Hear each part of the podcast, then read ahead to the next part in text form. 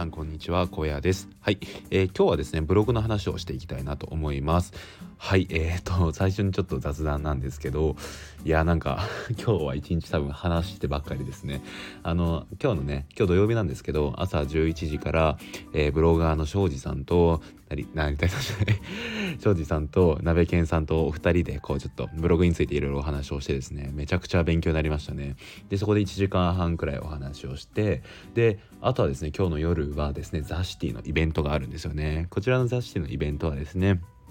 えっ、ー、と、夏季講習ということで、雑誌の使い方とかロールの説明っていうのをちょっと僕の方からさせていただければと思います。こちらが7時からになっていて、その後8時からは小野菜っていう、えっ、ー、と、スペースを、えー、やりますので、もう本当夜はずっと喋りっぱなしですね。で、今、スタンド FM の収録をしてるので、いやもうずっとだな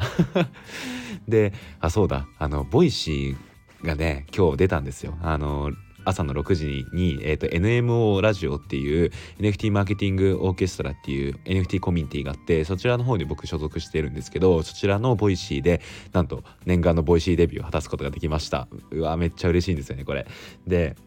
でこれが自体が嬉しかったんですけどその後嬉しかったこととしてやっぱりたくさん再生されるのってすごい嬉しいですね。やっぱ Voicyってすごいなって思ったのとあとはですねザ・シティのファミリーの方々がですね。皆さんみんな全力拡散してくださったのがめっちゃ嬉しいんですよね。あのミルクさんであったりとかイモムシさんとかもう本当にいつもお世話になってる方々がですねあの拡散もしてくれて本当に嬉しいんですよね。はいそんな感じでえー、っと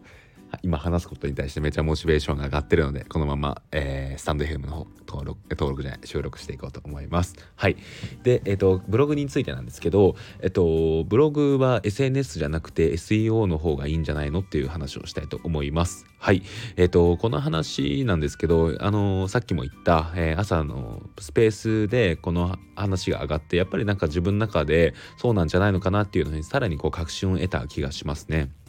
であのブログってまあいろんな攻め方があると思います。で最近よく言われるのはブログかけるツイッターとかブログかけるインスタですよね。あのツイッターとかで、えーと、いろんな情報を出しといて詳しくはブログで見てくださいみたいな感じで促す感じですよね。でこまあこういうのがいろいろあってあのブログのそのいかにして読んでもらえるかっていうその戦略って、まあ、人それぞれだと思うんですよ。そのツイッターに記事を貼ってそこから読んでもらうも一つですし、えーと、SEO って言ってその Google の検索アルゴリズムからこう検索した時に自分の記事が上がってくるような対策をするっていうのも一つの道なんですよね。でいろんな道がある中でやっぱりですね SEO が強いなっていうのを今日の話をしていて思いました。であの詳しくはねツイッターのスペースがまだ残ってるので是非聞いてほしいんですけどあの SEO の何がいいかっていうとですねうーんとこう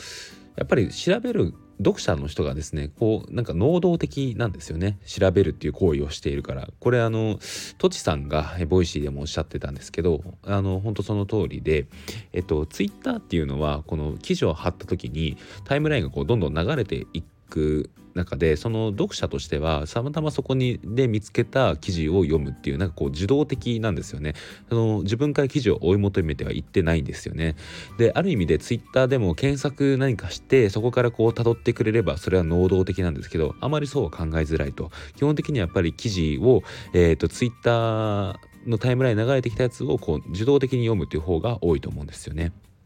でただその中でやっぱりそうなってくると何が困るかっていうと,、えーと、記事の中のそのアフィリエイトとかを踏んでもらえないんですよね。なかなか。やっぱり受動的である以上ですね。あんまりそこに対して何かアクションを起こすっていうことが考えづらいんですよね。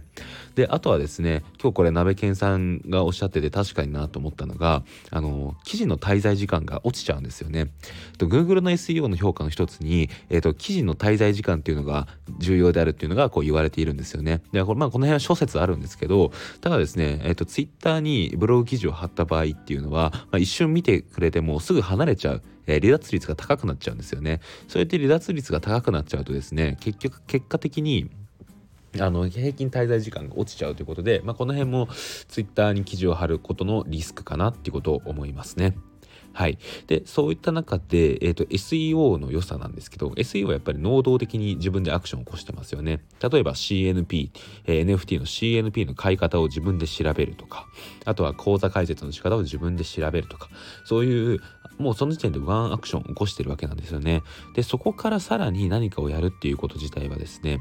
結構簡単なんですよね。なので講座解説とか、えー、と商品の紹介とかでそこで買ってもらえる、えー、申し込んでもらいやすい、えー、そういう、えー、と見込みのお客さんっていうのが SEO の方だと狙いやすいんですよね。なのでですね、えー、とある意味 PV 数を稼ぐっていうところで言うのであれば Twitter も立派な戦略の一つだと思うんですけどそういうなんかキラーページ、えー、と自分の収益を生むようなキラーページに関してはどちらかというとやっぱりツイッターではなく、えー、SE を使った方がいいのかなっていうのを思いました、まあ、SE を使うといってもかなり難しくなってくるとは思うんですよね。結果的にやっぱりいろんな研究をしないといけないですし本当にそのキラーページになりやすいコンテンツっていうのはあの他の人もねたくさん狙っていてそれこそ企業とかも狙ってきたりとかするとどんどん難易度が上がってくるので難しいとは思うんですけどその辺はいろいろと試行錯誤をしてやっていった方がいいんじゃないのかななんてことを思っております。はい。こんな感じですかね。えっ、ー、とブログについて今後もいろいろな情報を発信していければいいなと思いますのでこのままフォローしていただけると嬉しいです。はい、えー、感想や、えー、レターもお待ちしております。それでは失礼します。